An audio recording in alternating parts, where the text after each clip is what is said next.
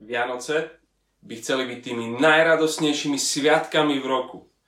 Samý smiech a žiaden žiaľ. Veď to si prajeme. Šťastie, zdravie, pokoj svetý.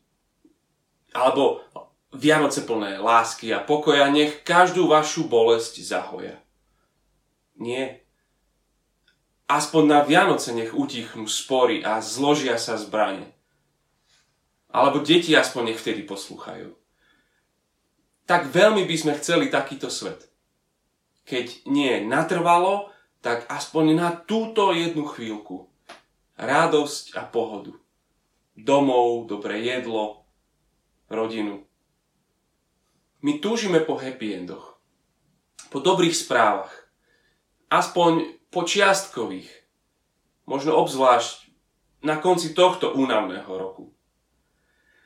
No a práve na Vianoce vstupujeme do radosného sveta Evanielí. Možno ste čítali Lukáša, ako ste sa pripravovali tento advent. No a Lukáš, čo strana, to pieseň. Mária spieva. Lukáš 1.46.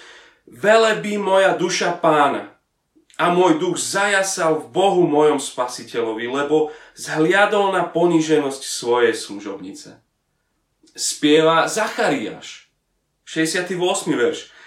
Požehnaný pán, Boh Izraela, lebo navštívil a vykúpil svoj ľud a vzbudil nám mocného spasiteľa v dome svojho služobníka Dávida anieli spievajú, celá armáda anielov zaplaví oblohu. Druhá kapitola od 13. Odrazu sa s anielom zjavilo množstvo nebeských zástupov a chválili Boha a volali Sláva Bohu na výsostiach a na zemi pokoj ľuďom, ktorých On miluje. Každý všade chváli, spieva. Staručký Simeon. Keď on v chráme zoberie bábetko na ruky. Viete, čo to muselo pre neho byť? Celý jeho dlhý život by nevymenil za tento jediný okamih. On si vzal dieťa do náručia a velebil Boha slovami. Teraz, páne, prepustíš v pokoji svojho služobníka podľa svojho slova, lebo moje oči videli tvoju spásu, ktorú si pripravil pred tvárou všetkých národov.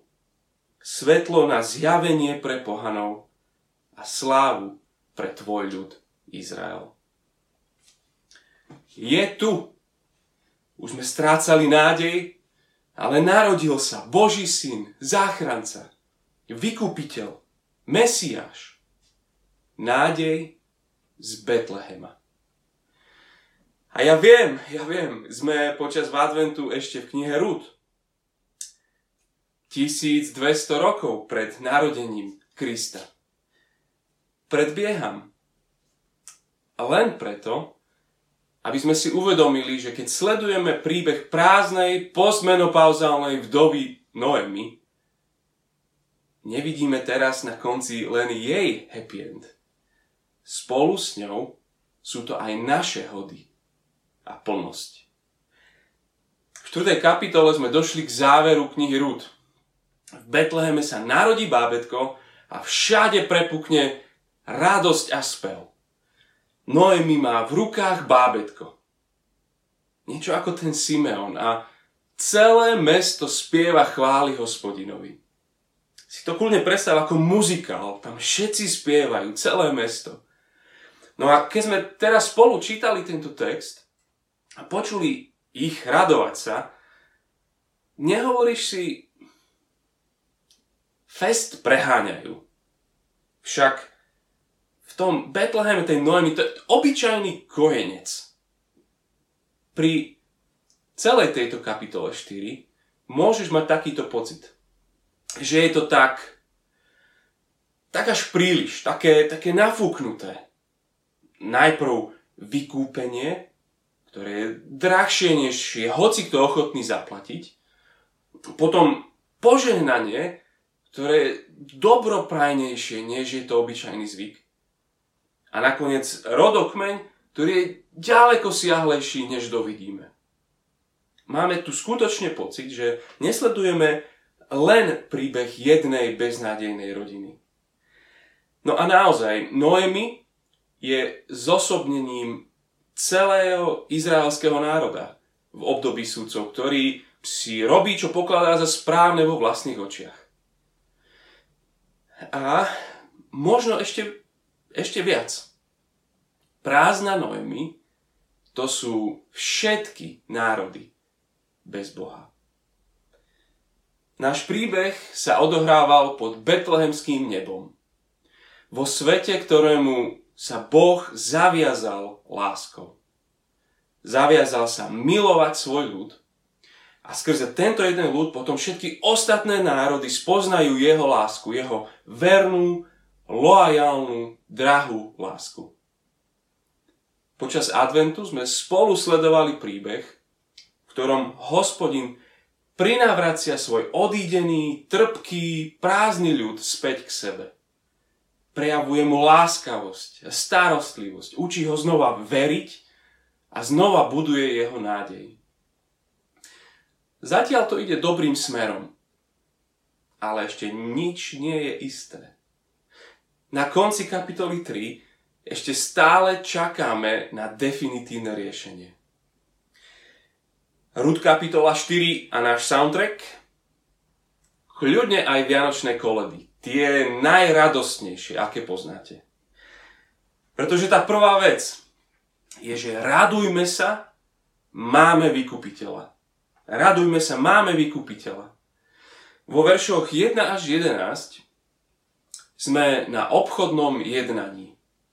Je tu obrovský dôraz na právnu exaktnosť sme tu na správnom mieste, celé sa to odohráva v meskej bráne, niekde, kde sa uzatvárajú obchody, už žiadna intimita pod rúškom noci, nič také, všetko je to verejne a poctivo. Všetci sedia. Na začiatku kapitoly 4 niekoľko zmienok o, sedení. To je poloha autority, poloha jednania. Boaz tam sedí, obchodný partner sedí, svetkovia sedia, 10 svetkov. Objektivita. V noci Boaz niečo osobne slúbil Ruth a Noemi, no jedna vec je niečo si zašepkať na rande a druhá vec je zaviazať sa pred svetkami. Boaz iniciuje jednanie, o vykúpení poľa vo vlastníctve Noemi vdove po Elimelechovi. Najbližší príbuzný má povinnosť pole obrábať a postarať sa o žijúcich príbuzných. No a aká náhodička? Zrovna ide okolo ten správny príbuzný. Bez mena. Doslova, autor hovorí, že to je ten a ten. Boaz otvorí jednanie. Čítam od verša 4.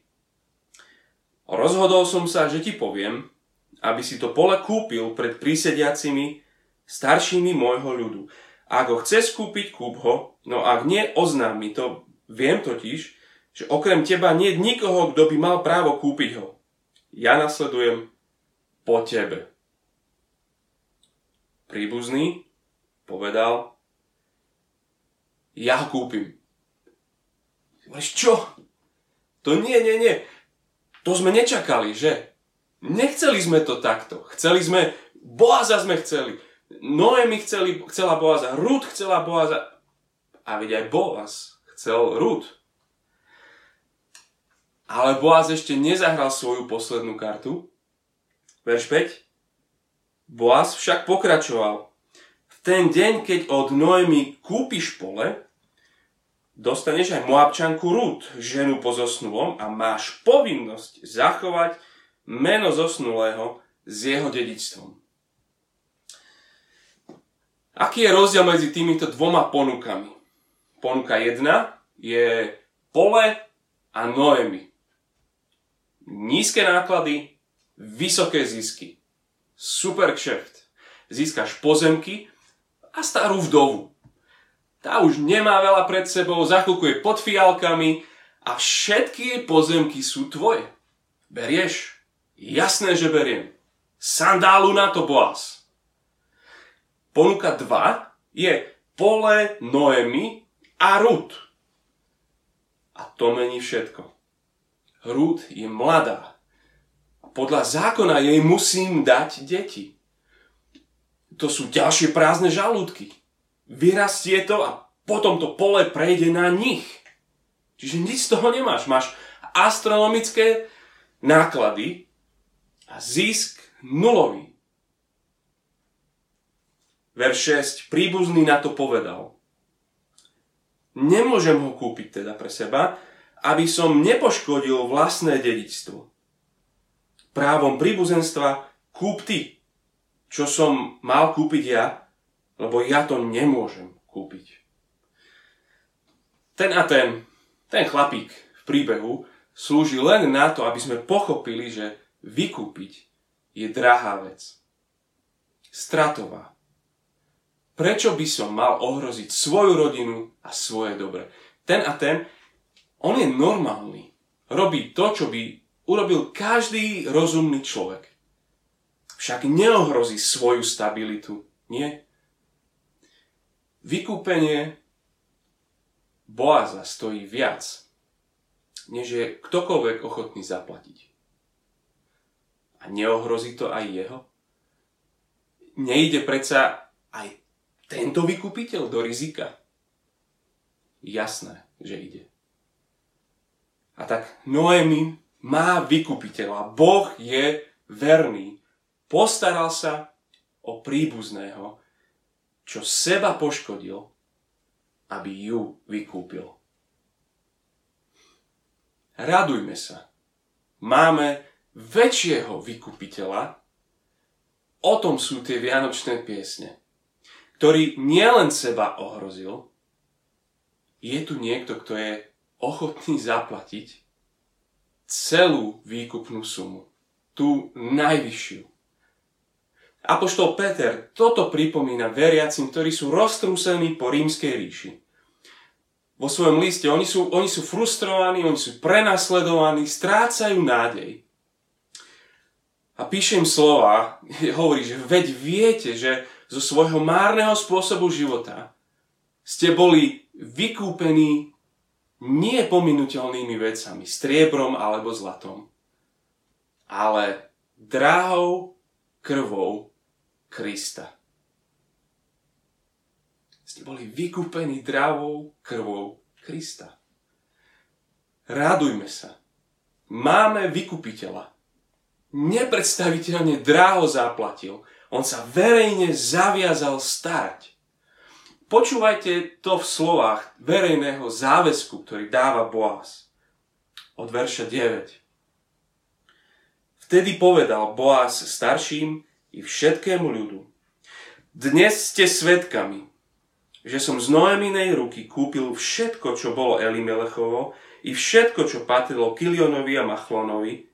Tým som dostal aj Moabčanku Rút, Machlonovú ženu, za svoju manželku, aby som oživil meno zosnulého v jeho dedičstve a nevyhynulo jeho meno spomedzi bratov a z brány jeho rodiska. Dnes ste mi toho svetkami. A na to všetok ľud, ktorý bol v bráne mesta, ako aj starší, povedal, sme svetkami. Čo v noci slúbil, to ráno vykopal, vy, vykonal. Vykúpil Noemi. Moabčanka Rut je konečne jeho. Je to doma. Je to verejné. Je to nerozpojiteľné. Radujme sa. Máme vykupiteľa. A teraz prichádzajú ohňostroje. To je tá druhá vec. Radujme sa, lebo Boh nám dal syna. Boh nám dal syna. Ako náhle je vykúpenie spečatené, Otvára sa šampanské, prichádzajú gratulanti, otvárajú sa blaho želania. Pokračujem v tom verši 11. Nech hospodin dá, aby žena, čo vchádza do tvojho domu, Boaz, bola ako Ráchel a Lea, ktoré spolu vybudovali dom Izraela. Získaj si moc Eufrate, urob si meno v Betleheme. Nech je tvoj dom z potomstva, ktoré ti dá hospodin z tejto mladej ženy, bude ako dom Pereca, ktorého Judovi porodila Támar. Počuli ste znova to dom. Hospodin je tu ako staviteľ domu. A myslí sa tým budovateľ dynastie, rodu. Ráchel a Lea boli matkami Izraela. Tak nechaj Rúd sa takou stane. No a tak ako tento ľud v Betleheme je to slávnou líniou patriarchu Jákoba cez Júdu a Pereza, tak slávnou nech sa stane aj tvoja línia, Boaz. Prečo nie? Kiež by. Lenže, ako to starý Boaz vymyslí, z rúd, ktorá za 10 rokov manželstva so svojím machlónom otehotnieť nedokázala. Verš 13. Boaz si teda vzal rúd a stala sa mu ženou. Keď vošiel k nej, hospodin jej dal počať a ona porodila syna. Hospodin dal syna. Hospodin, ktorý je v celej tejto knihe úplne neviditeľný. Len na začiatku sa dozvieme, že dal úrodu. Teraz dáva potomka, dáva syna. Je to zaujímavé, lebo ho porodí Rúd, ale blahoželania prichádzajú Noemi. Ženy mesta udelujú Oscara za najpožehnanejšieho človeka pre Rúd. O nej hovoria, že ona je viac ako mať sedem synov. Ale dieťa má na rukách v Noemi. Však počúvajte od verša 14. Vtedy ženy povedali Noemi, nech je zvelebený hospodin, ktorý ti dnes neodoprel ochrancu, alebo vykupiteľa doslovne, ktorého meno sa bude spomínať v Izraeli. On ti bude občerstvovať dušu a zaopatrí ťa v starobe. Porodila ti ho tvoja nevesta, ktorá ťa miluje, ona ti je vzácnejšia než sedem synov. Noemi vzala dieťa, položila si ho do lona a bola mu pestunkou. Susedky mu, po, mu dali meno a povedali, Noemi sa narodil syn. Dali mu meno Obed. Hospodin, hospodin ti dal vykupiteľa Noemi. Hospodin ti dal vykupiteľa, aby ti obnovoval život a postaral sa o teba. Ty, mŕtva, dáva ti život. Možno najznámejší Žalm 23. hovorí alebo používa presne tieto isté slova, keď rozpráva o hospodinovi, možno poznáte nás pamäť, obnovuje mi život pre svoje meno. To, čo tento syn je pre Noemi, je to najslávnejšie betlehemské dieťa pre nás. Obed znamená ten, čo slúži tak sa raduj. Boh nám dal svojho syna, ktorý neprišiel, aby mu slúžili, ale aby slúžil a dal svoj život ako výkupné za mnohých.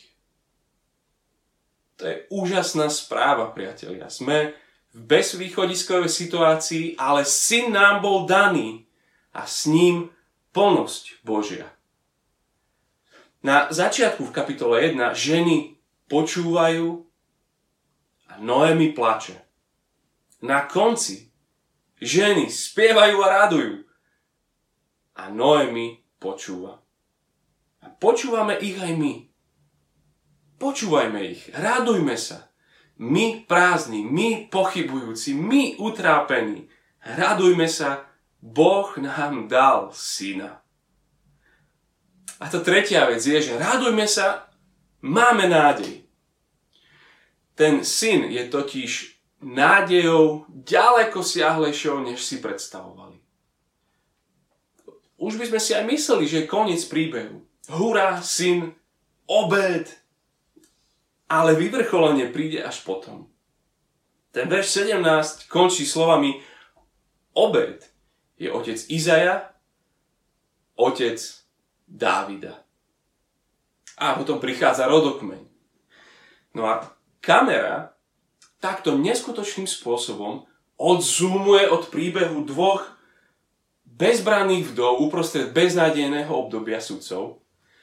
A, a zrazu tu na konci knihy máme panoramatický snímok najväčšieho Božieho príbehu. Príbehu o tom, že Božia láskavosť sa nikdy nemení a nikdy neskončí.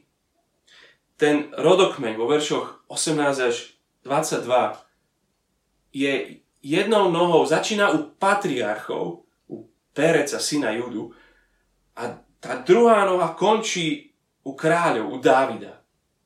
Ten rodokmeň spája tieto dve éry. Boh patriarchov, Boh Abrahama, Boh Izáka, Boh Jakoba, Boh Júdu, Boh Pereca je rovnako zmluvne milujúcim Bohom. Ako v dobe patriarchov, tak aj v dobe, novej dobe éry kráľov. Je to ten istý láskavý Boh. Ako sme sa dostali od tých patriarchov ku kráľov? Úplne rovnako, ako sme sa dostali od jedného patriarchu k druhému. Božou, vernou, zmluvnou láskou. A tak si myslíš, že s tým niekedy nemenný Boh prestane? No napríklad pri nás, že si povie, OK, tak dovtedy áno a vtedy áno, ale u nás už nie. Stokrát, stokrát nie. Svoj ľud vedie svoj ľud bude viesť od prázdnoty k plnosti, od smrti k životu, od žialu k odslave. On nás dovedie do cieľa.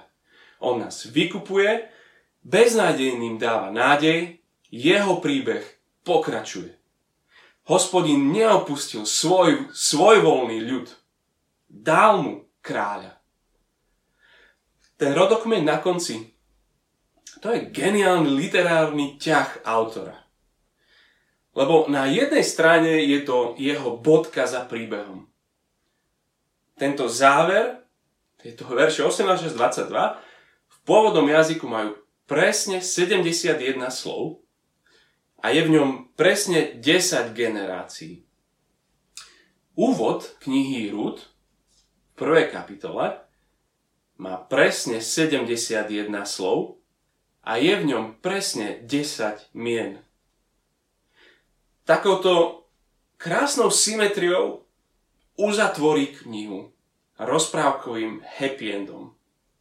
Kráľom Dávidom. Je to taká jeho bodka. Ale zároveň je tento rodokmeň bodko čiarka, lebo príbeh pokračuje. Náš krátučký príbeh jednej rodiny je len kamienkom v mozaike Božieho príbehu. Narodenie obeda to je nádej na budúcnosť, ktorá presahuje aj tie najdivokejšie nádeje. Dokonca aj toho najtop kráľa, Dávida. Veď si spomeň na tie prehnané priania ľudí v Betleheme. Ešte aj tie sú úplne šuix v porovnaní s tým, kam nás tento rodokmeň nakoniec povedie. Vieme kam. Veď presne týmto rodokmeňom začína evangelista Matúš svedectvo o najväčšom kráľovi. Matúš 1.1 Rodokmeň Ježiša Krista, syna Dávidovho, syna Abraháma. Božia láska je verná a nepozná hranic ani v našom zložitom frustrujúcom 2021. Poslal svojho syna. On si priviedol kráľa, o ktorom radosne spievajú všetci účastníci prvých Vianoc. On je nádejou pre celý svet, on je nádejou pre tvoj život. Lebo nádej, nádej je z Betlehema radujme sa. Krajší a istejší dôvod mať nebudeme. Budem sa modliť. Chválime ťa, hospodin, Boh náš, že si nám dal vykupiteľa. Chválime ťa, hospodin Boh náš, že si nám dal svojho syna. Chválime ťa, že skrze neho nám dávaš istú nádej života. Ďakujeme ti, že si sa vo svojom synovi stal našou nádejou z Betlehema. Amen.